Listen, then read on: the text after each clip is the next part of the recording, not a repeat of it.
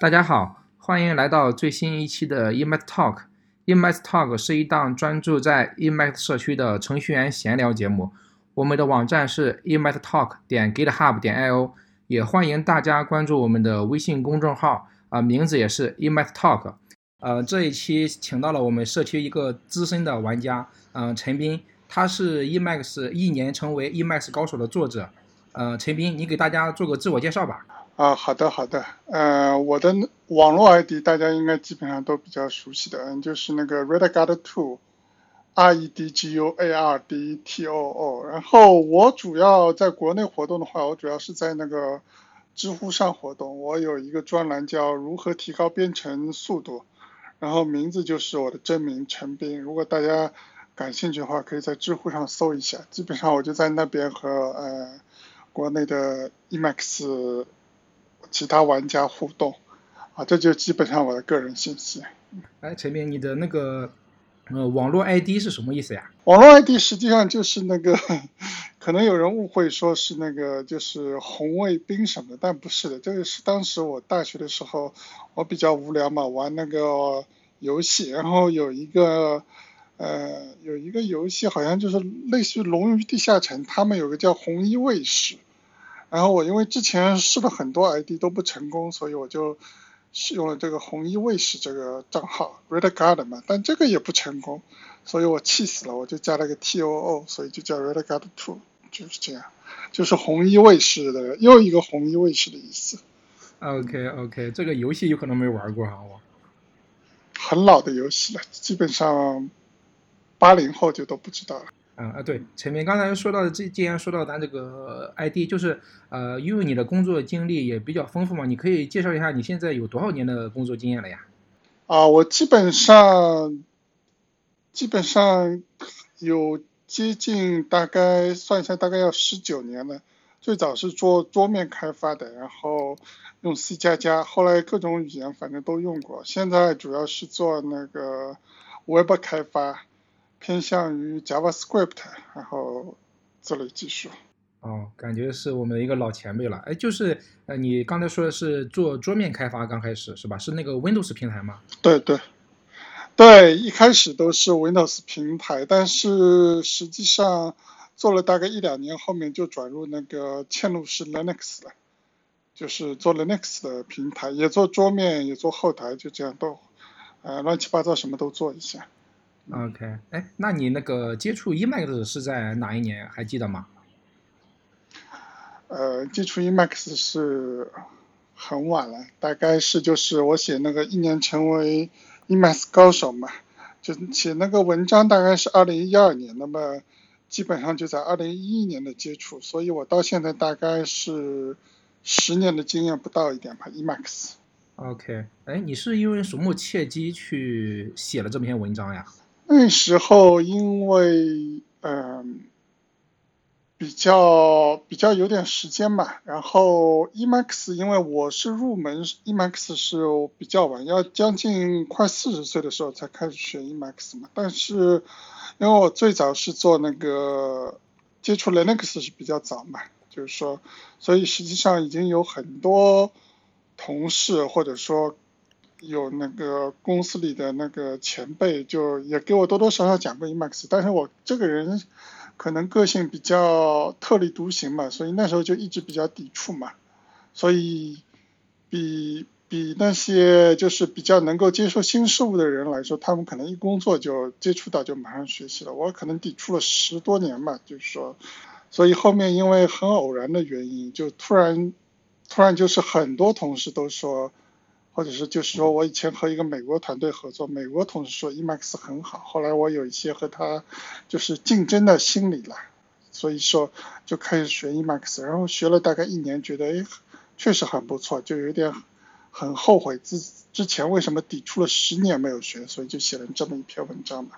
就希望能帮助那些对 Emacs 入门比较困难、有抵触情绪的人能够较快的学会 Emacs 嘛。明白。就你当初就说你抵触了大概有10年，你还就是现在还有印象当时是因为它的哪些feature 你是或者是一些功能上你是不满足你吗？还是说哪方面没有让你吊起你的兴趣？我想主要还是因为先入为主的偏见吧，因为工作原因，我因为做嵌入式 Linux， 所以说，同事用那个 Vim 或者 VI 这个同事比较多嘛，所以我就很快就学了 Vim 嘛。然后 Vim 的快捷键确实是比较方便嘛，然后我可能就一下子就，就觉得 Vim 的快捷键是比较好。虽然后来有机会偶尔也试过 Emacs， 但是可能设试了一会儿就觉得呢，快捷键比较抵触嘛，比较难以按嘛。还有就是说，也有网上也有说呢，快捷键 Emacs 快捷键按多了手会疼嘛，我也有这个感觉，所以觉得好像和 Vim 比较起来没有什么特别强大的地方，或者说快捷键又按起来不习惯，所以就这样一直抵触嘛，就没有。也和我个人比较保守，性格比较保守有关系，对新事物好像接受的不是很快，所以就这样就没有学下去吧。就是它的按键方式确实，它是因为它跟现在咱们常用的编辑器确实不大一样啊，我估计这也是很多就是把很多新手排挤在外的一个原因。是的。刚才你说是因为你美国的有一个同事，他向你展示了某些功能。让你就是相当于开了这个眼界，眼前一亮。你还记得当初他是给你展示了什么样的一个功能吗？他可能说展示的，我想他那时候我记得应该是 C 加加吧，可能 C 加加有一些什么特别的功能吧，因为我们那时候做的也是偏后端的，不需要那个界面上有什么特别的操作，所以他可能用 Emacs 用 C 加加可能给我留下的印象吧，但具体细节我记不清了。就是说我那时候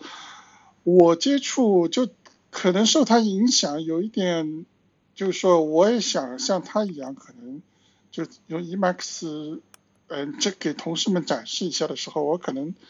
但我那时候我没有说 C 加加我花了特别精力，我还是用那个就是 Visual Studio 嘛，就是但是我就是看到他展示 Emacs 的一些就 C 加加可能技巧。后来我去学 Emacs， 但是莫名其妙我是学了那个 Org Mode Org 那个就是一种文本编辑，类似于 Markdown 的那种。我是从这个开始入手的，就是说我打开 Emacs， 他说我看他 Emacs 演示 C 加加可能有点意思，但是我下载了一个教程，然后学了后。确实从 Org Mode 开始入手的，所以这也是蛮奇怪的。OK， 了解。那好像跟我之前采访的嘉宾差不多很多人都是由于这个看了 Org Mode。对对对，基本上大多数人都是这样的。这也应该可能是一个比较容易入门的方式吧。嗯，对。那你当初就是在学了多久才开始去写这个一年成为 Emacs 高手这篇文章了呀？这个问题问得很好，实际上就是像我说的，我大概是说学了一年以后，我对自己就自信心比较足了。但是我认为大多数人并不需要一年，我这一年可能有大半年的时间都是在自己瞎折腾吧。就是说，可能 Org Mode 我是学了一点点，然后其他我想把 Emacs 用到实际就是编程的。日常编程的工作中去嘛，然后自己瞎折腾了很久，也是说，一个按多了手疼，快捷键不习惯的问题还是存在，还有一个就是说，感觉对自己的编程效率并没有多大提高，所以可能就这样折腾了好几个月，大半年，最后，后来我终于醒悟了嘛，就是要改进自己的学习方式，然后我可能在那篇文章里我写了，就是说。抄那个高手的配置，而不要自己折腾。所以实际上，等到我想明白这个道理以后，然后自己可能几个月就基本上掌握了。然后我就开始写文章了嘛，就写了一篇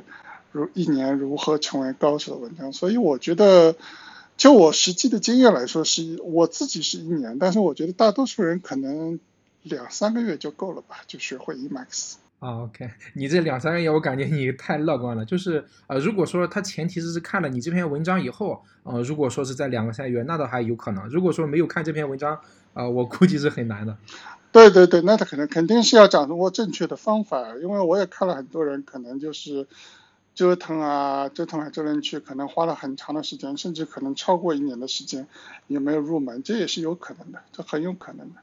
对，我完全赞同你说的。那你就这个就牵扯到一个比较有意思的问题，你感觉Emacs 它就是开箱即用这种感觉给用户感觉很难用，它为什么不去改进呢？就像你说的，为什么我还要掌握正确的方法？为什么其他 IDE 我就可以直接拿来就可以用，然后反而 Emacs 我需要掌握一些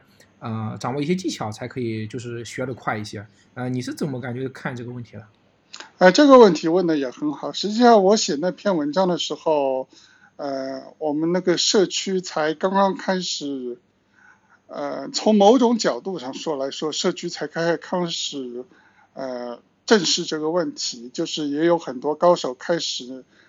做自己的发行版。我完全同意你的看法。如果说你不做任何设置，你就是上来就是看官方的教程，然后按照它的默认快捷键的话，确实学习曲线是比较高。所以我的看法说，大多数人不应该从一个看手册，或者说从一个裸奔的一个 Emacs 开始学习，这个难度太高了。Emacs 实际上你不能把它当成一个，我说的是裸奔的 Emacs， 不能把它当成一个编辑器了。就像很多人开玩笑说它是一个操作系统啊，就是说我认为更准确的说法应该它是一个编辑器的框架。所以对大多数新手来说，如果他们想真正使用开箱即用配置的比较灵活易用的编辑器的话，他们应该就像我一念成为 Emacs 高手里说的，应该用第三方的高手的配置。那些高手的配置他们加了很多新的功能，然后把界面也做了一些简化或者优化，这种配置再加上裸奔的 Emacs， 这才是一个可以说是一个比较正常的一个编辑器嘛。所以说我当初写这个文章的时候推荐的也是使用这种方法，不要使用裸奔的 Emacs。 当然等我文章写完以后，已经有很多高手已经开发了一些新的配置，然后这些配置可以认为就是一个成熟的编辑器。比如说最有名的是 Spacemacs， 对吧，大家都知道的，还有 Emacs 等等。我用的是 Steve Purcell 的那个 Emacs，我用的也比较习惯了，当然还有很多配置了。对新手来说，还是用一个成熟的配置，这个才是一个，你可以把这个成熟的配置认为就是一个接近于开箱即用的编辑器啊。OK， 你当时是因为什么契机发现了这么条路径的呀？还是说你是就像我们大多数新手如果没有看你这篇文章，然后就有可能用它官方的那个 manual， 它那个手册去学习，就会导致很容易就是很有挫败感，然后导致反复。你这个过程大概持续了多久？就像我前面说的，大半年时间吧，确实是挫折感非常强。我当然现在知道，就是说读手册不是一个很好的方法，但是有大半年时间吧。后来我也比较苦闷嘛，然后我那时候。反正我就在国外的一些论坛瞎翻吧。现在我已经好像是一个就是有一个具体这个网站我现在已经忘，就是一些 Linux 高手他们讨论一些命令行啊一些东西，也讨论一些 Emacs， 论坛的名字我已经忘记了，他们就在讨论。然后突然有一个人提到就是说Steve Purcell， 这个在我的文章一年成为高手里文章也讲到了，就是说他的 Emacs 他自己配了一个 Emacs 是比较成熟的。那时候也没有 Space Emacs， 没有其他吧，可能就 Steve Purcell， 还有另外一个保加利亚人配的一个 Prelude， 可能还有一个北欧的配的一个，就是说也不是特别有名。然后最有名的可就是 Steve Purcell 嘛。然后我听到有人提到了，然后我觉得这个倒不错，因为我自己去读手册实在是挫折感太强了嘛，我就把它的下载下来，然后好像基本也能用了。然后我就当然也遇到一些问题，然后我就和普塞尔联系嘛，因为他把他的配置放在 GitHub 上了嘛。然后我就跟普塞尔联系，然后普塞尔回答我的问题也很积极嘛，所以我就慢慢就用他的这个配置，用了几个月以后就比较有心得了嘛，就开始能够在实际的工作中确实看到能改善工作效率了。然后这时候我觉得就我感觉自己终于入门了，或者说我对这个掌握甚至精通 Emacs 也比较有信心嘛，然后就写了那篇文章。这基本上就是我的一个学习过程吧，可能就是也只能说是运气吧，说到底就是运气，有时候可能在论坛下翻有人提到这个名字，然后就去看了看，这就是我的那个过程吧。感觉确实这里面确实，如果说你没有看到 Purcell 的当时那份配置我估计有可能你当时学 Emacs 的经历估计会再坎坷不少，感觉一年有可能还是不够了感觉。那肯定是这样的，你说的没错，那可能又要经历很多挫折曲折了。当初你最原始的时候用 Emacs 还是来写 C++ 的是吧？这个就不好说了。当我开始学的时候，因为我学的比较晚嘛，最早可能试过用来写 C++， 但是不是很成功，所以后来我就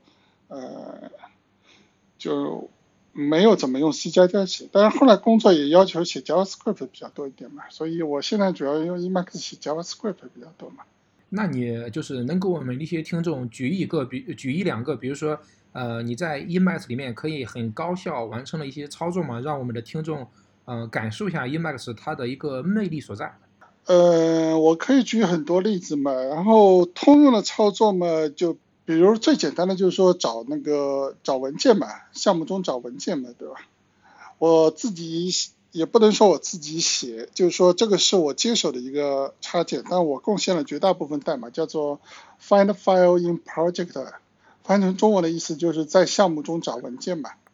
就是说，然后这个基本上就是大多数代码都我自己写，所以功能也很强大。最简单的功能，比如说就在项目中找文件，这个可能 Visual Studio 功能也有的，但是呢，它还可以说，有时候我可能这个项目比较大，我并不需要在整个项目中找文件，对吧？我可能只是做一个模块，所以我加了一个功能，就是说在当前目录下找文件，对不对？所以这个也蛮强大的，然后速度也很快。但是呢，我的自己的子目录也可能分好几个层次，所以说我可以在父目录搜所有文件，可以做到的啊。然后这个快捷键也是很方便，比如说我在当前目录下找文件，我就是可能就调用一个命令就行了。然后如果是父目录的话，我就是前面加一个前缀，就是一，对吧？加一。那么如果再上一个父目录呢，就是二，对吧？三，然后如果往上三个目录，然后往父目录往上走三次，然后从那个根目录下往上搜，那就加个前缀三。然后快捷键我也设的比较方便嘛，然后具体可能你要我说我是说不出来，但是我肌肉我都是记得，可能就是逗号再按滴键两次嘛，逗号滴滴，所以可能我搜父目录就是一逗号滴滴，然后搜往上走两父目录。上去两次，然后搜这个目录里所有文件，那我就是二逗号滴滴嘛，就这个很方便。那么还有功能就是说，对应的然后就是说，在根目录在项目里搜文本嘛，这个也是非常常用的操作，对不对？那我也有对应的，在当前目录下搜那个文本的搜特定文本，可能是 TT 逗号 TT 什么的。快捷键，那往上一个目录就一逗号 TT， 往上两个目录就二逗号 TT 嘛，这样就很快嘛。因为你如果只在一个特定的目录搜的话，那么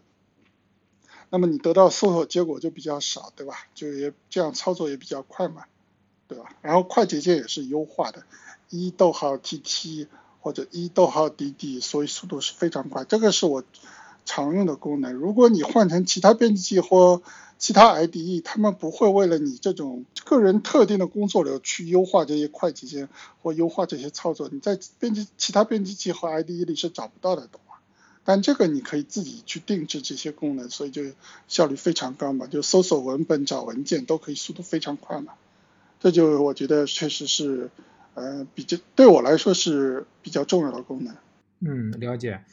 就是你刚才你说的那个插件，我之前倒是听过，但是我现在用的是那个 Ivy 那个东西嘛，它现在也是，因为我倒是没有你做的那么精细，我现在还只是说就是在一个 project 下，直接去搜索，比如还有一些它有什么 Git grip 一些类似的一些，搜索文本的一些工具。对，这个我都用的 ，Git grip、Ivy 我都用的，这并不冲突，就是说我用的那个文本搜索和文件搜索工具很多，但是如果你 Emacs 用的越熟，可能你也懂一些 Lisp 编程的话，你可能就会花一点时间针对自己的特定工作流再增加一些小的功能啊，再优化什么的，就不断改善。所以说这也是 Emacs 的一个我觉得很优秀的地方，就是 Lisp， 它是用 Emacs Lisp 来拓展，这个 Lisp 确实很灵活强大嘛，然后 API 的 Emacs 的 API 的数量也很多嘛，所以说就可以为自己添加新功能是非常方便的，这是 Emacs 强大的地方。实际上刚才你通过举了这么一个查找文件这么一个小例子，我倒是可以看出来你好像是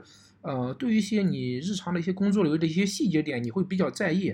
你会在意这个它插件的就是这个编辑器它的扩展性如何，你是否能借助于它提供的 API 去完成你比较在意的某些功能，就比如说刚才你说的我在某个子目录或者某个上一层目录去寻找文件你在其他编辑器里面如果说他们会感觉你这个需求有可能是比较小众或怎么着，你根本就不是很没有什么好的 API 让你去做但是在 Emacs 里面因为它有 Elisp， 所以说你可以用它来实现你定制你的各种需求，感觉好像这样子。对对对，就是这样，因为 API 的数量比较多嘛，然后我觉得 Emacs 还有一个优点就是说它没有像其他语言有那个对用户限制比较多，比如说举个例子来说，就比如说其他用户开发了一个第三方插件嘛，然后他写的所有的那些函数只要被 Emacs 他所有的那些插件的函数他自己写的函数和命令，只要这个插件被 Emacs 载入以后，这些函数和命令就都是 public 都是公开的嘛，然后所以等于我一旦把第三方的插件载入以后，他的那些函数和命令对我来说就也是 API 可以使用的，对吧？所以这个限制没有什么说私有的函数这个概念。当然，某种程度上这也可以，你也可以认为这是个缺点，就这个等于所有写的函数都公开都开放了嘛，可能比较乱。但是对我来说，这就是我觉得这个乱实际上对我来说就是自由开放，所有只要第三方写的插件中的函数我都可以拿来用嘛。所以这就是我觉得非常爽的一个地方。如果你换成其他编辑器或者其他 IDE， 比如 Visual Studio Code 或者 IntelliJ 他们可能会把这个第三方用户写的插件可能会有一定的限制，可能出于安全原因或者其他原因他们会有一定的限制，所以说不会说把第三方插件的所有的 API 或者所有的命令都开放给用户使用，所以这就是比较麻烦的地方。所以这就是我为什么喜欢 Emacs， 就是确实真的是非常自由了对，我感觉这地方咱可以稍微再提一下为什么它 Emacs 有这么强的扩展性就是它本身是内嵌了一个Elisp 的一个解释器嘛然后它是先有了这个解释器，然后你其他的一些不管是它内置的那些函数还是用户的一些 package 它都是run在这个解释器里面的，所以说你这个解释器对所有的公开的 API 它没有什么公开或私有 API 之分，你只要都在解释器这个层面之上你都可以呼掉了。对对对，就是这个概念有的人可能不太喜欢觉得比较乱，但是我觉得非常好，就非常自由都可以用嘛，就是这个概念。对，这应该是那个 Richard Stallman 他的一个理念嘛，他就说你的用户一个软件的用户他可以随意去定制他的一个软件，就他可以按照他想的一个方式去改变这个软件的一个运作方式，好像是。对，我觉得这也是 Richard Stallman 的，我觉得可能就是他可能我说乱可能不太恰当，可能就是说这就是 Richard Stallman 开始的理念就是这样，给用户最大的自由嘛。所以说就导致了就是说我们可以有很多很多的 API 可以用嘛，这就是所有的人都在贡献 API， 然后所有的人都可以使用这些 API 嘛，这就是可能软件自由的一个具体的体现嘛。比如说像现在比较流行的 VS Code 如果说比如说微软它某些 API 它没给你提供，你这边根本是没有办法去调的，就是你的插件根本是没有办法去完成的除非你去复刻它的代码然后从头开始去改，是吧？微软我的经验还不够，我用 TypeScript 写过一个插件嘛， TypeScript 我工作中也用过，我感觉还是有一定的限制的，就是说并不是说当然这个是并不是说微软做的就不好，或者说 Emacs 就做的好，不是这样。我觉得可能他们因为面向的是普通用户，或者说他们的着重点在于软件的易用性啊，或者怎么样，可能或者出于安全方面的考虑啊，因为他们毕竟是可能有很多用户是大公司开发的，所以他们对这个自由度的话还是没有 Emacs 这样好，就着重点不在于自由度上，我想这就是他们的区别所在嘛。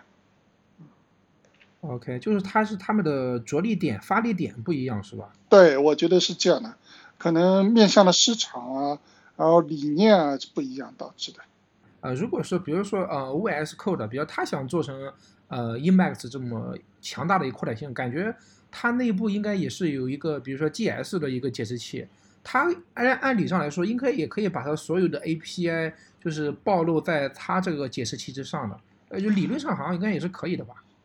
这个不是技术上的问题，不是技术上的问题，可能就是市场定位啊、理念啊这些原因，和技术我觉得关系不大。如果你想做都可以做到，我觉得就是那个理念问题。行，那咱这个话题可以先聊到这个地方。就刚才你聊到了，就是说Emacs 它有 Elisp 这个扩展语言，你当初就是接触了 Emacs， 就是熟练使用它多久以后，你才开始去学习这个 Lisp 方言的？这个问题问得很好。实际上我没有刻意的学习 Emacs Lisp， 我当初的想法是一年内我不学 Emacs Lisp 嘛，就是说我就拿普塞尔的那个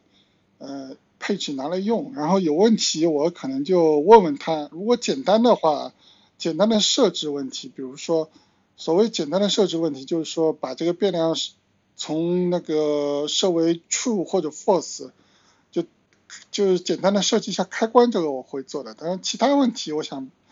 如果牵涉到编程问题我就去问普塞尔嘛，就当时的想法是这样，所以说没有刻意的去学 Emacs Lisp， 就这样。后来有时候碰到有些问题可能普塞尔也解决不了，或者说就这样用着有时候改变量，我就这样不知不觉就学会了。所以说具体花了多少时间我也没有什么概念，我觉得不好说，反正我感觉我有很长一段时间我的 Emacs Lisp 水平并不高，可能就是说掌握了 Emacs 以后可能一两年我的水平都不太高，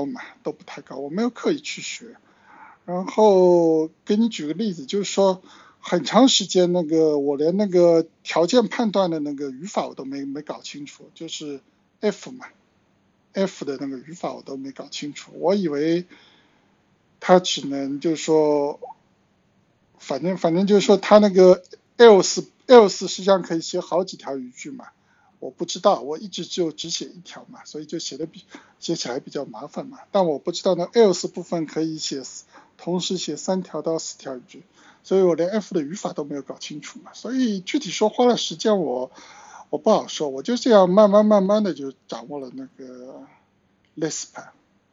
当然这个过程可能花时间比较长，但是学习过程也不是很痛苦，基本上没有怎么读手册，就是。OK， 就感觉还是你是在潜移默化的使用过程中，然后逐渐的去一点点根据你的需求去改你的配置，有可能刚开始只是说把一个选项改成个 true or false 之类的，然后后面你还记得当初你用 Elisp 做的第一个插件是完成什么功能吗？我可能就是因为我用 Evil 嘛，就那个 Vim 的模拟器，可能有个查找替换，我就是做了一个写了一个很简单的插件，我不记得我是否发布它了，就是说替换当前词的话，我可以给它前面正则表达式稍微拓展一下，就这个。然后具体这个插件名字我也都忘了，可能这是我的第一个插件嘛，就是在那个当前文本查找替换，我稍微加了一点小功能，可能。OK， 就是你现在维护的插件太多了是吧？反正这个插件我不知道是不是已经发布了，还是现在状态我已经不知道了。我现在维护几十个项目，所以说我不记得了。最早的可能就是那个，但是我不记得是否发布了，就是。这个也不是很重要。那刚才你聊到就是这个问题，我感觉也比较有意思。就是说在开源里面你维护了这么多的一个开源项目对你本身你感觉它是给你带来的负担多，还是说给你带来的一些成就感或者是一些其他方面多？你是怎么还有或者说的更广一些，就是你是怎么感觉就维护一些开源软件怎么去长久的持续下去？因为我看你维护的确实也不少。这也是一个很好的问题。我觉得最开始的时候我并没有想要去维护那么多项目，或者说自己开发很多插件嘛。我的想法还是和我就那个一年成为 Emacs 高手里写的，我觉得既然人家已经写好了， Steve Purcell 已经写的很好了，我用就行了嘛。我并没有刻意想过我要学编程或者开发插件，都没有想过，因为我这人比较懒嘛。然后就后来就是怎么说呢，就按照中国人说就为手熟啊，就用熟了以后可能有些问题 Purcell 也帮不上忙了，然后或者我觉得这个问题找不到人帮忙了，那我就自己写段脚本解决这个问题吧。然后用了时间比较长了以后我觉得这个代码好像没有人说有这个类似的插件吧，我这个问题确实比较独特，然后好像也有些人和我遇到同样的问题，那么我就把它作为一个插件发布了嘛。就在发布插件实际上我已经作为自己的一段代码已经用了很久了，可能改善自己的工作流啊什么的，所以说到发布这个插件的时候我并没有觉得说特别的负担，因为我并没有想说这个插件就是为了谁谁谁，为了社区或者为了自由软件，为了什么什么我要贡献给大家，没有这个想法，我并没有那么高尚。我就是实在找不到人帮忙了，就自己写了段脚本，然后把它改一改，改头换面就发布一下。所以说发布的时候我并不觉得这是负担，因为这就是我自己每天在用的东西嘛，我就把它改一改就发布了。然后发布以后我也基本上是心态我比较平衡嘛，我没有说这个东西一定要做的多少酷或者多少好或者质量要多少高，就是说所以我就是给大家用一用，大家觉得好那么就用上去，如果大家觉得这个功能不好，他们要我改 bug， 那么如果是明显的 bug 那么我就改掉了，然后如果要我加新功能的话我也可以不加，对不对？因为我觉得我说到底这是我自己用的，所以如果他要我加新功能不加，那我改 bug 呢我是愿意的，因为其他人测过以后他们发现了 bug 等于也帮助了我自己嘛，对吧？所以如果抱着这个心态的话我觉得不是负担，因为本来就是为自己开发的嘛。然后就这样不知不觉就开发了好几个，然后基本上就是这样，然后所以从来不觉得是负担。然后如果到后面如果你写的多了以后，你如果熟悉了以后你效率越来越高，也不觉得是负担，因为做起来本身就很快嘛，就是说所以这就是我的那个维护这些插件的这种方式嘛。这么听下来感觉还是说因为你个人感觉性格是属于那种比较佛系，就是说你的插件首先是满足你自己的需求，然后因为你自己然后用的比较多了，然后你感觉这个东西可以稍微抽出来，然后你又抽成了一个 package， 然后在日后你也是主要满足你自己的需求，如果说有一些 bug 你是很乐于去就是解决的，但是如果说有些新 feature有可能会你用不到或怎么着，有可能你会稍微放一放，是吧？就不会给自己造成太多压力。对，就是这样。然后当然我这样佛系嘛，就是你说的没错，就是比较佛系。但是如果我这样佛系的话，有些新用户也可能会比较反感。我记得我以前发布一些插件，有时候我觉得自己有很好的想法，自己也比较有用，我就把这个插件发布了。然后发布以后呢，就是说可能发布以后用户就是并没有大家的好评，可能恶评如潮也有可能，这件事情发生过的。就有人说在论坛上说陈斌怎么写了这样一个乱七八糟的东西，懂吗？就以这件事情发生过。但我的心态是比较好的，因为我觉得这个东西本来就是说任何软件就算你竭尽全力也可能做得不好，对吧？可能就是说你做的东西可能有 bug， 或者说就对自己是有用的，但是对其他用户来说可能就是说甚至他们觉得是阻碍了他们的工作流，懂吗？和他们预期不一样，但对我这个没有影响，因为我觉得软件嘛就是慢慢改嘛，对吧？可能一开始可能不好，那么把 bug 改掉嘛，就慢慢好了。所以他们的这些恶评啊或者什么，我一律都无所谓的，就是这样。然后就自己慢慢改，改到后面可能有些用户就可能觉得这个插件很差，给了差评就跑掉了。但是也有一些可能比较坚定的、忠诚的用户，后来慢慢就用了以后觉得还不错，那么就这个插件就这样发布下去。所以我发的最早的 0.0.1 的版本可能质量并不高，或者说功能上有时候比较残缺的，但我是觉得无所谓的。因为我觉得很多东西并不是说你尽善尽美，你上来就努力，一定要在发布第一个版本前你就要竭尽全力要把它弄得完善。这个首先你因为你没有发布，你就不知道真实用户的想法嘛，对吧？所以你可能自己做的这些所谓的优化完善可能又无用功，然后呢自己人又会搞得很累嘛。所以我一般就功能基本上能用了我就赶快发布，懂吗？然后会有一些用户不满意然后批评，但我这些我都一律无视。所以这样的话我就不会有什么太多的心理上的顾虑嘛，就像你说的佛系嘛，就是佛系嘛。实际上我感觉你这种情况也是个比较，我认为是比较好的一个心态，就是说因为本来这个东西就是一个开源的东西，没有谁说为了谁说需要做什么功能我肯定都是满足自己的。如果说我自己不 care 我这个功能我想做我不想做是完全取决我自己的。如果说你实在看得不爽你可以完全 fork 这也是就是很多社区内的一些做法吧。对对对，是这样的。然后还有一个，除了 fork 以外，还有一个技巧嘛，也挺有用的。就是说，有时候某些功能我不想做，但是用户是强烈需求嘛，然后他们也给出一些理由，说这样确实这样做加这个新功能确实可能是会有一定的用户需要的嘛。然后这时候你不一定要实现这个功能，你可以留出一个接口，就是调用一个给用户一个调用自己定制的那个函数，就是说用户可以为你的插件在写插件嘛，这样的话就大家都满意了嘛，就是说他们可以在我的 API 的基础上开发他们自己的功能，我会给他们留出接口来，但是呢我自己并用不着实现嘛，这样双方都满意嘛，这也是一个技巧可以用一用嘛。OK 你这个感觉是站在一个更高的一个设计层了，就是说你在设计你插件的时候你就把它的扩展性已经考虑好了，然后用户他想实现某些功能有可能基于你这个接口有可能就可以实现。这个不能说更高层面，也不能说是我设计的时候就想好了，就是说应该说是还是比较佛系的，就是设计的时候我实际上没有任何想法，就像我前面说的就把功能实现就可以，直到用户提出新需求的时候我会为了他的这个需求我稍微改一下代码，就把那个增加一些比较灵活的接口，就是说当然并没有说事先设计，一般都是用户有了需求以后，如果我不想实现新功能的话我会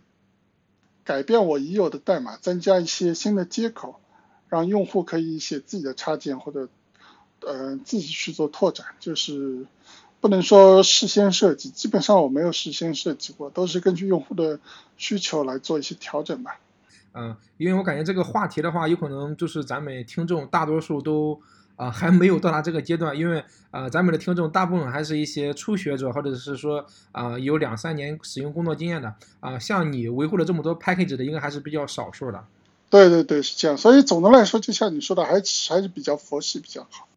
是的，我是感觉不要让自己太累，因为你本来混开源社区本来就容易出现一些口角然后你再把自己弄得很不爽很不开心我感觉那完全没必要，确实。对对对，你这个说的也很对，就是说负面的你一律忽视就行了，不要去应对这些东西，就当这件事情不存在就可以。我觉得态度确实也很重要的，就是说比较乐观一点，但对负面的我觉得忽略掉就可以了，也不用去辩争辩或者什么，对吧？说到底你还是为自己开发，为自己那个使用 Emacs 嘛。行，那陈明我感觉这个话题咱可以聊到这。我感觉就是对一个新手来说现在你是感觉他对新手学一些配置或者是怎么着，你是感觉有什么推荐的吗？比如说除了你的1年成为Emacs的高手，你还有其他的一些推荐的一些方式或之类的吗？如果教程的话，我觉得，我在那个一年成为 Emacs 高手篇文章写的还是比较清楚的。实际上，我比较推崇方式是就是按照那个我们以前中学学过叫从战争中学习战争嘛，就拿来用就可以，拿来用，然后慢慢的自己那个改进工作流，我觉得就可以了。如果说要学一个正式的教程的话 ，Emacs 自带的一个官方教程，它还是可以的。那个大概有1个小时左右吧，可以教你一些基本的概念，就是说基本的概念。对，你学完这个呢，就可以对 Emacs 一些常用的术语啊，还有怎么那个看查文档啊，这些都是比较有用的，可以学到。我觉得这个也可以。然后其他教程我不太好推荐说，具体谁，因为我在我的专栏里，我的知乎专栏如何提高编程速度 ，sorry， 这是我的知乎一个专栏，我陆陆续续推荐过一些教程吧，反正在线的也好或者怎么样，但我觉得这些都是可选的，如果你不看，你也可以学会 Emacs。OK， 了解。你的知乎专栏我之前也看过，看见你会就是随时发一些关于某些 package、某些功能的一些分享。我等一下也会放到咱的 show notes 链接里面，让咱们的听众去自行查看。好的，谢谢。实际上我是这里比较推荐大家，尤其是一些新手，要把那个一年成为 Emacs 高手这篇文章一定要看一下，它可以避免你走很多的弯路。我当时印象中比较深的就是，我之前也是最早然后用 Evil 的一些配置，然后配上了以后，有些地方老是用的不是特别爽，然后当时就是找了一些方法也没解决，后来就是在陈明的你这篇文章里面就发现了有一些配置，还有一些leader K 之类的东西，把它配置上以后，发现我的就是工作流又提升了不少。对，是这样。我觉得我这篇文章写的非常好，非常是血的教训吧，有非常是自己深刻的体会。但是可能有些读者觉得太简单了，因为他们没有对那个就是说配置一个完善 Emacs 这个工作量有一个真实的认识。实际上，你要把 Emacs 完善的配置解决那些很多很细节的问题，是一个非常大的工作量，等价于你从头开发一个编辑器啊。所以说我觉得还是就像我文章里写的，还是使用一个成熟的第三方配置是比较好的。然后就我看你之前在文章里面也介绍过，就是怎么去优化你的快捷键啊。当时我看了你的这一方面的资料，我是也感觉收益匪浅。我现在也是把那个 K frequency 那个插件装上，然后每隔几个月我会大概浏览一下我最常用的快捷键，然后把我的布局再稍微调整一下。基本上现在稳定以后，基本上就不用怎么变了。基本上我现在常用的快捷键基本上就是类似于刚才你说的按个逗号或者是按个 D 就可以打开，比如说directory editor 这个东西就可以看文件之类的。是这样，这快捷键部分也是我比较满意的，就是说在那个 Evil 就是那个 Vim 的模拟器以后，我觉得用这个 Leader 带头的快捷键确实是比较高效，然后也可以兼容不同环境嘛，比如说你远程连到服务器，或者你使用不同的 Terminal 等等，或者你用不同的操作系统，这套方式都是可以兼容的，而且效率也比较高嘛。行，陈明，我感觉学习那个新手的话，我感觉让那些读者去阅读你的这篇文章就可以了，咱这边可以这个话题稍微放一放。然后我另一个问题想问的就是说，你现在的使用 Emacs 的工作流，或者是你现在使用 Emacs 的一个工作方式大概是怎么样的？你可以给我们介绍一下吗？这也是个很好的问题。我现在主要是写 JavaScript 嘛，然后 JavaScript 它有一个以前一个谷歌的一个大牛，真的是很厉害，他写了一个那个叫 JS2 Mode 嘛，然后那个他自带一个 JavaScript 的解析器嘛，所以我就是因为我写 JavaScript 嘛，我主要就是用这个 JS2 Mode， 然后我在这上面也加了很多拓展嘛，可以利用它内置的一个 JavaScript 的 parser、JavaScript 的解析器来加一些很酷的功能，所以这个是我用的比较多的。然后我还用了Org Mode 嘛 ，ORG 嘛 ，ORG Mode 嘛，那个就主要是用来记工作笔记啊，这些个人的心得体会啊，心得体会这个用的也比较多 ，Git 也是用的比较多。然后大家我知道现在比较流行的有一个插件叫 Magit，Magit 我实际上我的用法和大家并不太一样，因为之前我主要都是在命令行下用那个 Bash 的那个 Shell 的环境里 ，Bash Shell 的环境里我用 Git 操作，所以现在我用了一些 Magit 的功能，但是我并不是用它的那个界面，我是用了它的 API 和我的 Bash Shell 的原来写的一些小脚本结合起来使用，这个我觉得是效率是蛮高的。可能我知道有很多高手或者其他人说 Magit 是现在效率最高的。很多人这么说，但我认为我这个方式是最高，效率可能比那个还要高一点，就是用 Bash Shell 用命令行的方式结合 Magit 的一些 API 来使用，我觉得这个效率可能更高一点。还有就是说，就是比较常用的一些代码自动导航啊、代码自动完成啊这些东西我现在都是用我自己写的插件，一个叫 console.etags，这个是代码导航，然后还有一个代码自动完成，用我自己写的一个插件叫 company ctags，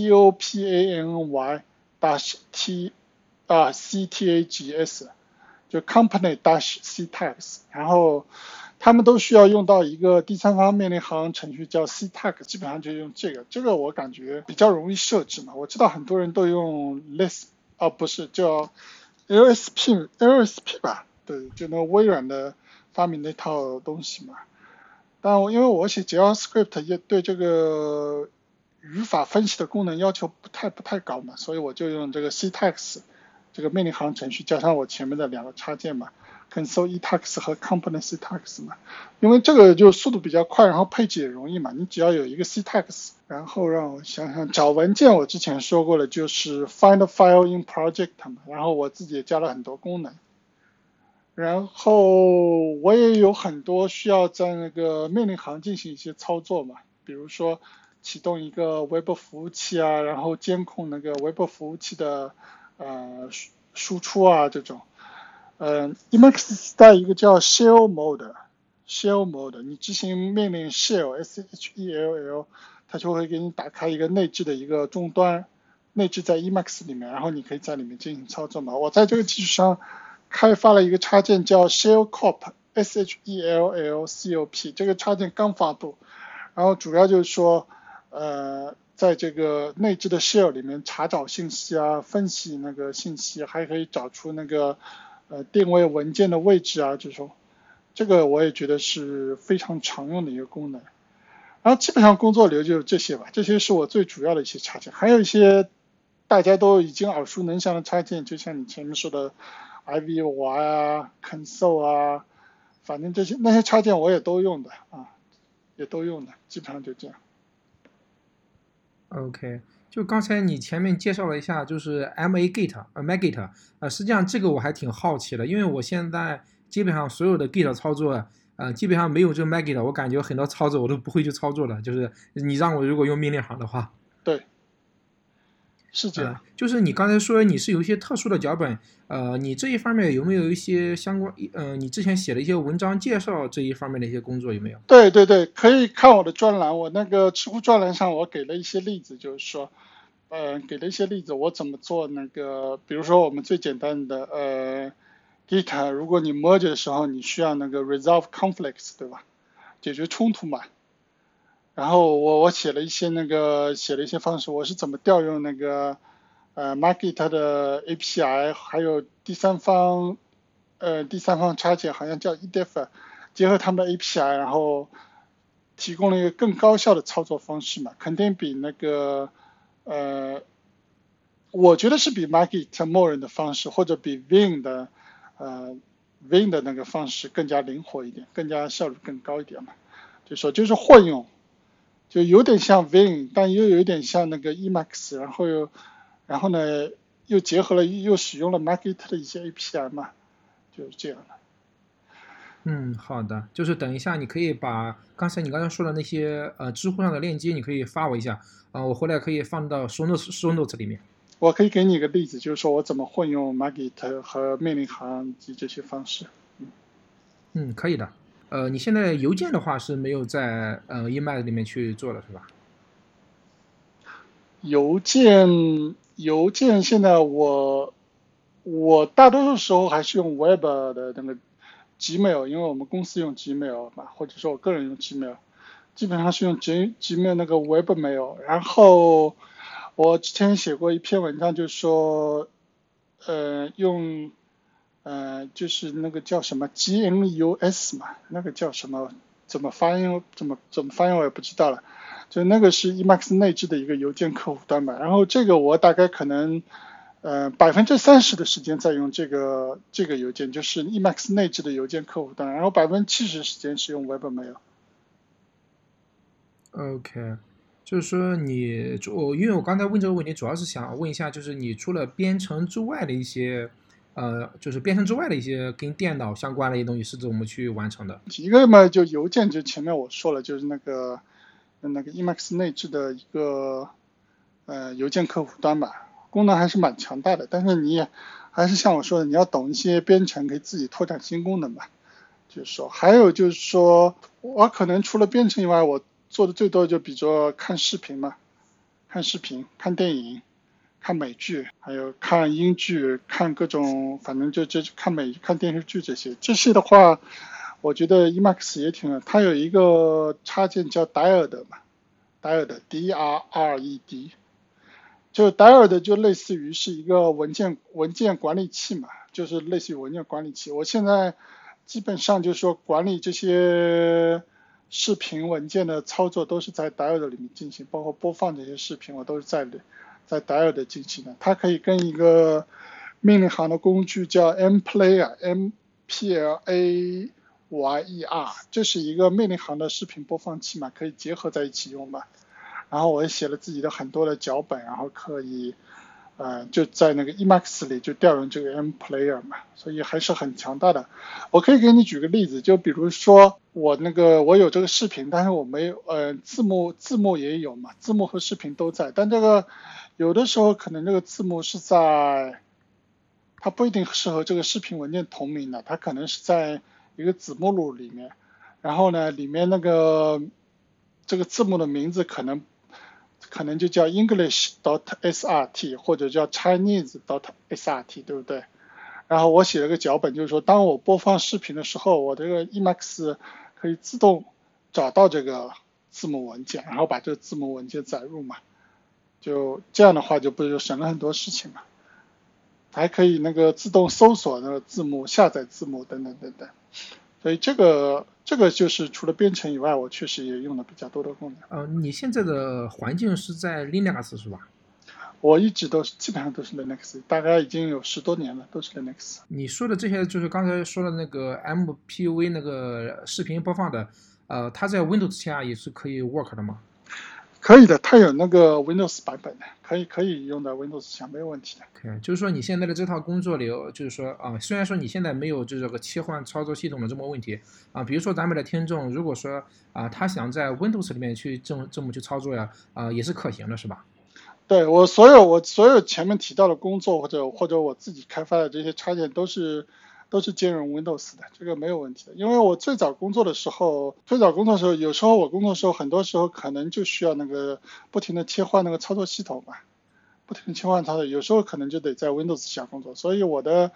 所有提到这些东西都可以在 Windows 下工作的，包括邮件，包括这个视频播放，包括之前提到的一些什么 Ctags 啊，或者说那个文件查找啊，等等等等，这些都兼容 Windows 的，没有问题的。实际上，因为我刚才突然间问这个问题，是我想到就是，之前我在那个 Emacs China 或者是其他一些地方看很多用户他们就反馈说，Windows 上的这个 Emacs 很难用，或者是就是很慢不好用。因为我本身是用那个 macOS 嘛，我倒是没有这些问题。你当时有一些这方面的心得体会吗？这个问题很好。这个主要是因为，有一些插件，但是其开发者没有针对 Windows 优化嘛，所以所以导致有可能在 Windows 下速度比较慢一点。比如说那个 Magit 对吧 ？Magit 的开发者他可能就没有在 Windows 下优化嘛，所以它的这个性能问题在 Windows 下可能比较突出嘛。这也是我为什么混用Magit 的 API， 我没有直接使用它的那个界面的原因之一。在 Magit 我记得很早就发布了。我很早就开始试用了，然后我就发现它有这方面的，也不能说缺点吧，叫特点吧，就在 Windows 下可能会稍微慢一点，所以说我就采用了自己的这套方式，加上我对命令行比较熟嘛，反正我自己开发的插件都没有这些问题，因为我有时候必须在 Windows 下工作嘛。然后我的配置，如果大家去搜一下那个 GitHub 上搜我的配置，我叫就用我前面的用户名 redguardtoo 嘛，在 GitHub 上搜一下，我自己也发布了一个 Emacs 配置。如果你看那个 readme 开头就已经写明了，对 Windows 的兼容是非常好的，所以是对在 Windows 下操作性能是没有问题的。这个我可以举很多插件，就是说我甚至我都直接问过这些插件开发者本人，我说你为什么你的 Windows 性能不好？但我不会说具体给出哪个插件的名字。反正非常非常有名，基本上每个人都知道这个插件是什么。我一旦说出来的话，可能很多人用了，但我不会给名字的。我会点，就是说我直接去问了这些开发者，我说这个 Windows 下性能有这样那样的问题，你能不能改进一下？或者说我也可以提供一些建议。但人家说我根本就不 care Windows 啊，你如果 Windows 有问题，你自己去研究。所以我不点名，但是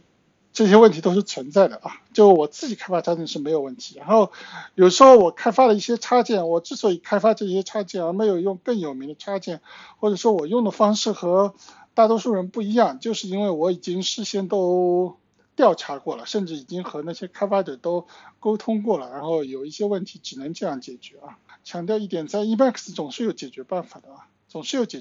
如果你觉得有问题的话，你可以参考一下我的配置，看看我是怎么解决这些问题的，那么就不会说不可克服的困难，这个都是可以克服。明白，就是说你的那一套配置现在是针对 Windows 做过一些优化的，我可以这么理解吗？对，针对 Windows 做过优化的。那这地方有可能我想问一下你的一些技术细节，因为我本身对 Windows 上开发也不是很熟，就是你刚才说的那个 Magit， 就在我看来，就是 Magit 跟就是不管是什么操作系统，它也就是无非调用外部的那个 Git 命令嘛，是吧？比如说在不同的操作系统之间，它们的性能差异为什么会这么大呀？我好像不大能理解。可能是跟操作系统有关，就是说有时候它需要显示一些那个特定的信息嘛，要不停的实时的刷新一些特定的信息嘛，然后在 Linux 或者 Mac 里面，因为他们基于 Unix 传统，调用一个进程的话，那个效率是非常高的，没有这种 overhead 嘛，就启动一个进程、关闭一个进程的效率是非常高的，非常轻量级的嘛，所以他们反复的，比如说把一个进程调用个10来次，速度还是很快的。但是 Windows 有这个问题嘛，这反正是历史原因嘛。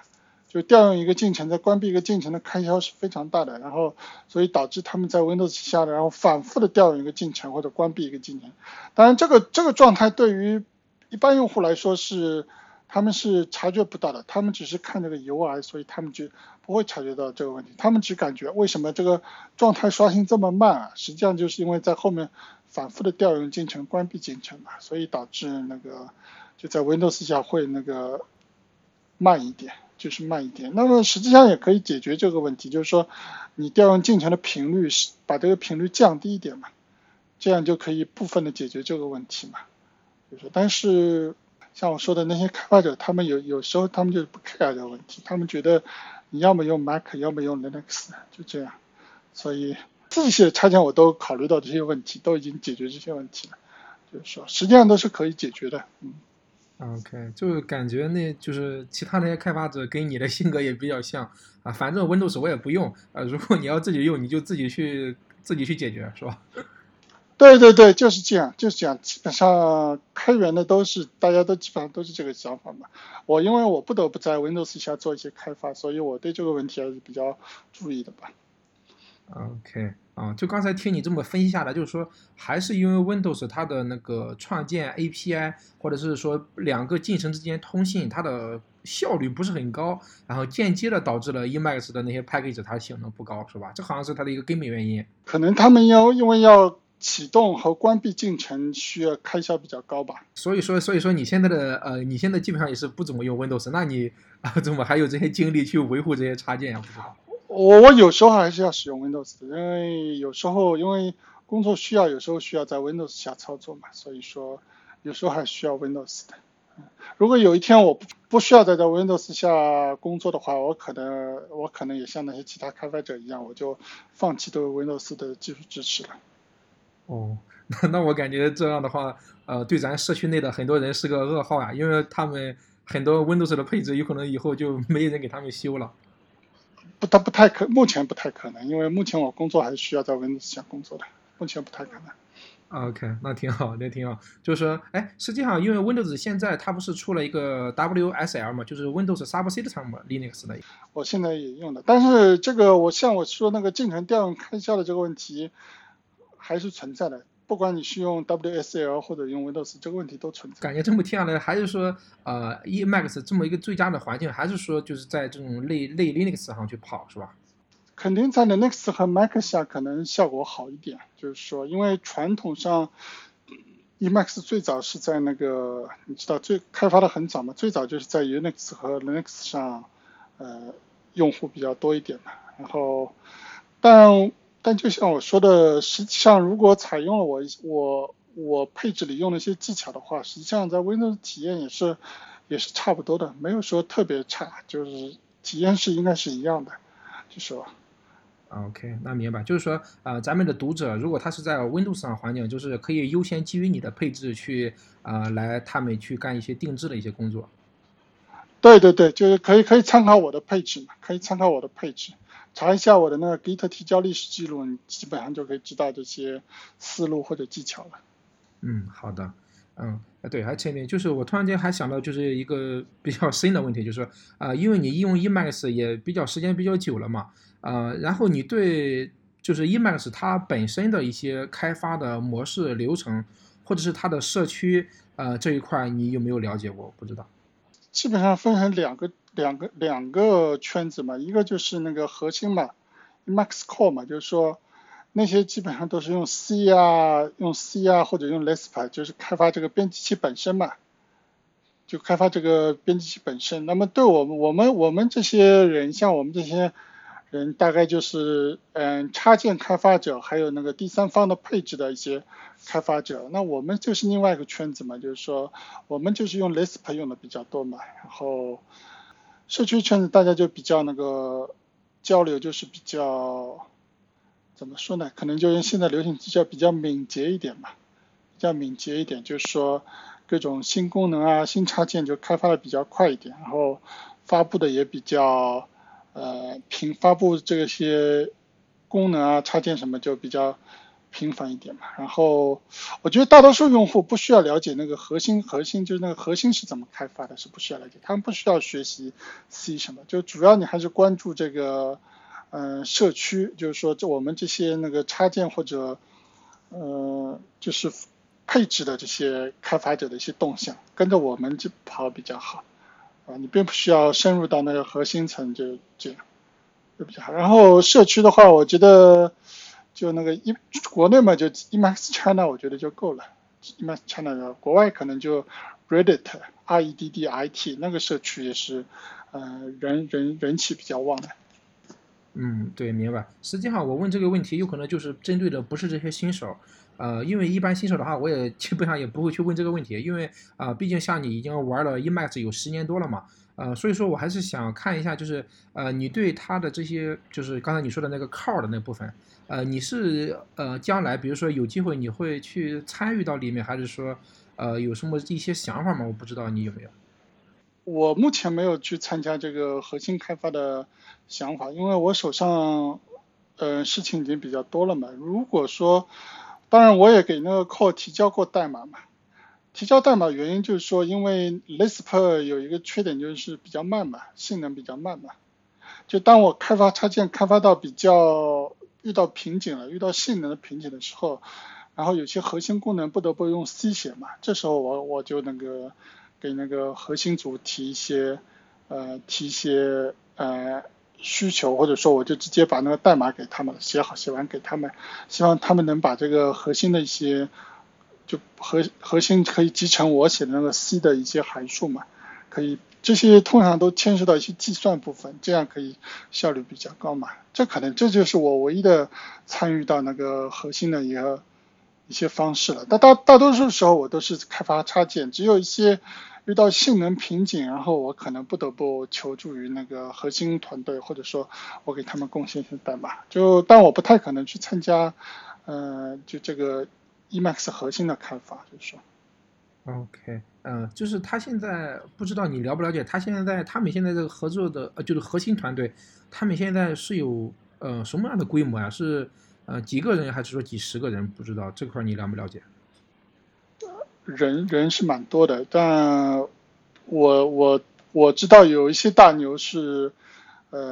就不仅是那个社区那个参加的比较多，可能核心也是很活跃的。反正人具体这个团队我也不是特别了解，但是我感觉里面有几个人我觉得都蛮厉害的，就是说因为他们两个社区都参加嘛，比如说 Company Mode 你知道的，自动完成的那个插件，对吧？它也是非常流行，那好像是一个俄国人，他反正是蛮厉害的，他可能核心也比较活跃。反正也有些人可能在那个社区就不太参加我们这个插件或者配置的一些圈子，但是他们实际上在核心也是蛮活跃的。我大概看了，具体我也不太熟悉，但是人肯定是十几个人以上了，可能几十个人，反正还是很这个团队还是很稳固，然后人也比较多的，就是说。但我不是很了解，因为我不太参加那个圈子，就是说。当然我知道也有些大牛在里面，就是在哪个圈子都是非常有名的大牛也在里面，也有好几个人我知道的。明白，确实，因为这种就是 Core 的开发离咱们就是一般的用户确实这个还是有点距离，比较远的。对的，是的，一般用户不需要关心这个，但他们团队给我感觉还是比较稳定的，比较活跃的啊。对，因为我突然间想到这个问题，因为我是之前在知乎上还是哪，就发现就是 Vim 的那个核心开发者好像就一个人。对，这是他的问题，反正我觉得这也是他的一个问题所在嘛，就确实没有 Emacs 这个团队活跃嘛。我之前在知乎上我文章也分析过，就是说具体深入的我不太了解，但是看那个代码提交数的话 ，Emacs 社区要远活跃的多嘛，比其他编辑器要活跃的多嘛。Vim 确实是，这是一个问题，所以他们后来有了那个那个叫什么Neo Vim 是吧？Neo Vim 可能就有一个团队在操作嘛，对吧？是的。就是听你这么下来，就是 Emacs 这边应该不会出现就是 Vim 那边阵营的一个这么个问题是吧？不会的，他们人数还是蛮多的，然后也比较稳定嘛。好，行，我感觉咱 Emacs 话题这一块感觉我是感觉聊的差不太多了，就是还有一个比较重要的一个环节我还想问一下，就是说因为你的工作经验刚才说大概有20年了嘛是吧？接近20年。对，就是你感觉就是你这20年的一个编程的这么一个生涯对于我们这些新人，对我们这些刚入编程没多久的人，你是感觉有哪些经验或者是一些教训想给我们分享一下的吗？我感觉这个经验有可能会对于我们来说更珍贵。就很多人也提过这方面建议吧，我觉得提点一些比较可能说比较我个人认为是比较重要的嘛一些建议嘛，觉得当然也比较特别建议，我觉得就是说可能变成新手可能一下心理上也不一定能接受，就我觉得不一定要再把大多数时间整天都花在编程上面了，可以培养一些个人的兴趣爱好，甚至看一些这种课外的一些书籍啊或者什么，不要把所有的时间都花在编程书籍上，比如说看一些历史、哲学、文学都是可以的，陶冶个人情趣啊都是可以的。有时候你可能说在一些可能你觉得是一些跟专业或者编程没有关系的东西上，你花一点时间，除了说可以陶冶个人情操以外，也有时候也会对你的编程起到一个或者对你的视野起到一个启发的作用。我举个例子啊，比如说就比如说文学吧，然后如果你看一些小说啊，看一些经典名著啊，看一些写作方面的，实际上对于编程也会有很大的启发。比如说他们就说，我们就说这个 Emacs， 就说这个 Emacs 这套我前面的一些思路啊，实际上也是从我一个学习写作啊，或者说看一些那个文学类书籍得到了启发。比如说他们说写作，也就是说你要有一个中心思想，对不对？有一个中心。那么我回到我的 Emacs 学习 Emacs 过程中，在我一开始遇到挫折以后，我就回到那个我的中心思想是什么，我就问这个问题，我学习 Emacs 到底是为了什么？然后我就想到我核心的目的是为了改善我的工作流，给个人提高效率，对吧？那么和这个核心思想没关系的东西，我就不一定要去花时间去学习。这个就是对我的启发嘛，我就有了这个思路嘛。然后我在那个我学习 Emacs 或者说我编程的过程中，有时候我就说，并不一定说一定要追求用很多库、用很多插件或者写得很花哨嘛。这个在写作中他们也提到，就是为了突出你的中心思想，你要对你的那个当你写文章的时候，你要做一个裁剪嘛，要突出主题，对不对？要精炼。那么回到我这个编程或者学习 Emacs 的过程中，那我也想到了，我那个为了改善我的工作流，或者说为了完成我的工作，我并不用把代码写得很花哨，或者使用很多的库，或者说安装很多的插件。关键我了解我真实需求是什么，就好像一个文章真正的主题是什么一样。然后为了这个主题，为了这个需求，我会不断的做优化、做裁剪。有时候可能代码写的不很多，但是功能可能就很强大，等等等等。所以这就是个例子嘛，就是说不要把自己的眼光仅仅局限在一个很狭窄的领域，有时候做点其他的事情，对自己的事业或者说对自己的专业反而会有促进嘛，所以这就是我的一个建议嘛。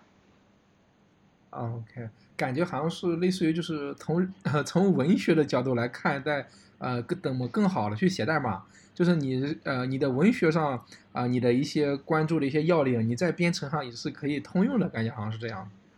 对对，就是起到促进。当然我这只是一个例子啊，你也可以。每个人的兴趣爱好是不一样的嘛，也可以音乐、艺术、运动等等都可以，不一定要把自己的那个一天可能花10个小时、12个小时都在编程上面，这个不是一个很健康的方式，有可能对自己的专业可能还会有损害，就是这样。OK， 你是感觉就是整天花在代码上，反而就是有很少有其他事件，比如说用来锻炼或者是用来放松，感觉这种因为你长时间投入在一个事情上，这样的话反而有可能有种就是事半功倍的感觉，就是你反而花了这么久，你的脑子有可能已经僵化了。对，僵化了，思路反而受限制了，懂吗？可能钻牛角尖了，懂吗？所以我觉得还是应该有点自己的兴趣爱好，可能业余时间钻一点其他东西，都会有帮助的。 OK， 还有其他想分享的吗？基本上我觉得都讲到了吧，我觉得都讲到了。然后还有嘛，就是说我可能觉得有一点，就是说那个我提到那个提纲里提到那个 Evil EVRL， 就这个就是 Vim 的模拟器嘛，我觉得这个东西真的是非常强大。如果说你没有个人的一般用户没有个人的特别的偏见的话，实际上我觉得应该 Vim 和 Emacs 同时掌握嘛，就是通过学习 Evil 的话来同时掌握 Emacs 和 Vim 的快捷键嘛，并没有说一定要偏好哪一方。 Evil 出来的没多久，很多高手就说它是结合了 Vim 和 Emacs 的强大嘛，兼修双修以后，你的那个就是能力得到了成倍的增长嘛，就是说不要局限在一个特定的一个快捷键或者特定的操作里面。 Evil 我确实觉得是非常不错的，很多人可以通过学习 Evil 来同时掌握 Vim 和 Emacs 嘛，这点我觉得还是比较重要的。OK， 而且你用了一晚以后，也可以把你小指痛的这种问题彻底解决了。对，这个确实非常好，非常环保，非常健康。对，因为本来咱到了这个节目的最后，一般会有个嘉宾的推荐环节，就除了刚才那个 Evil 这个插件，你还有哪些你感觉比较实用，或者是对你来说帮助比较大的一些东西吗？或者是 package 都可以的。那肯定要推荐的话，那肯定要推荐比较通用的吧。那就像你前面说那个 Ivy， 乌克兰人开发的吧，一个乌克兰的一个博士好像，反正他开发的那个那堆套件我都是强烈推荐的 ，Swipe、Console 等等，我都是强烈推荐的。他的账号名应该叫 ABO 吧，反正最强烈推荐嘛，就是你说的 Ivy、Console， 这下面一堆的工具。他名下的这个，然后Swipe 也是他开发的，这个我是强烈推荐的，在各种场景下都可以用到。然后还有我觉得我自己写的几个插件也不错，大家可以到我的账号 GitHub 账号下去搜一下 redguardtoo， 比如我写的一个插件叫 VC Message VC-MSG，这个就类似于一个叫以前一个日本人写的 Git Messenger， 类似于就可以显示当前行的Git commit 嘛 ，Git commit 就当前的这行代码是谁写的。然后我加了一个新功能，这个功能好像还蛮受欢迎的，包括那个 Magit 的那个作者还有其他人都觉得不错的，就是说。当前行有时候你可能不是你想要的型，你知道当前行是谁改的，最近是谁改的没有？可能最近的那个提交的那个人对这一行他只是增加了一个空格，对吧？这个作者肯定不是你需要的信息，他只是把这稍微一行格出来。你需要的是知道这行代码到底是谁写的，谁添加了这个功能，对吧？或者谁修改了这行代码的那个语法，逻辑语法改掉是谁做的。然后我加了一个功能，就是你选中这一行中的一部分文本，比如说那个一部分逻辑或者一小部分代码，然后你这时候调用我的命令的话，我就可以找到这部分你选中的代码到底是谁改的，而不是说这一行是谁改的。这个功能还是很多人挺受欢迎的，反正我也写了很多插件嘛，然后大家都可以去看看，反正都是有一定的，我觉得蛮有创意，蛮有新功能的，不是说就是模仿人家同类功能，肯定有一些新功能在里面，大家可以看看就这个。好的，刚才听下来这个功能比较实用，我感觉这期节目做完以后我可以去试用一下。我可以把链接发给你。好的其他没有了是吧？其他我觉得我已经推荐很多了， ABO 的名下的那些插件，还有我自己名下的那些插件，大家看一下那个，比如我自己开发的叫 Evil Magit， 就在成对的那个 tag 间跳来跳去嘛，成对的那个匹配的符号间跳来跳，比如说从这个括号跳到那个括号，或者从函数的开头跳到函数的结尾，这个也是比较有用的，很多人都说写的很不错。就是说我举一个例子，就是说你知道 Org Mode 嘛， Org Mode 可以内嵌代码的，对不对？对。然后你把如果你你跳转的话，你可以在内嵌的代码里跳转，然后它可以自动认识这个内嵌代码的语法，所以它可以跳转嘛。然后你也可以在 Org Mode 在文本间跳转也没有问题的。就是说，比如说你 Org Mode 内嵌了 Python 和 JavaScript 代码，那么如果你在那个内嵌到 Python 里面代码跳转，它会找到正确的位置，在 JavaScript 里它也会找到正确的位置嘛。就是说这个也比较有用的。还有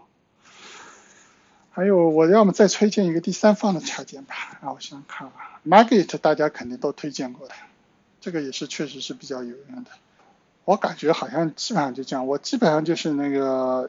乌克兰人用的那个，我确实是用的比较多的。我用它比较多的一个叫 Console Git Grep 嘛，就是说直接调用 Git 的命令行来搜索项目文本。这个的优点就是因为是调用 Git 命令，所以速度非常快。这个我也用的非常多，每天都用的。还有它还有一个功能叫 console git 嘛，就是也是调用 Git 命令来在项目内找文件嘛。这个因为也调用 Git 的命令，所以速度非常快。就这个。好的，好的，这两个我每天也都用。对对对，这个大家都用，大家高手都知道的。好的，行，那接下来就我再做一个最后的一个分享吧，就是我这边推想的倒不是 Emacs 里面的东西，我这边推想的是 Mac 上的一个东西，就是它是一个程序启动器，叫 Recast，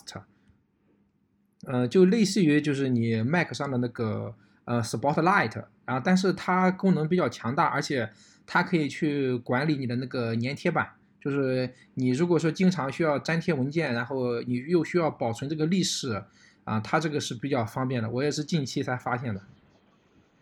那不错，那我可以试试。我对这个剪贴板管理我还是蛮有兴趣的，这个我可以试，叫 RECAST 对吧 ？Recast。对，等一下我会把那个链接放到 show notes 里面的。挺好的，挺好的，那这个我可以试试。OK， 行，那感谢陈斌，感觉咱这期的节目就做的差不多了，然后那就再见，下次再见。好的，好的，谢谢，谢谢，非常荣幸能够接受你的采访。好的，谢谢，这个就确实挺有意义的。好的，谢谢，再见。好，拜拜。拜拜。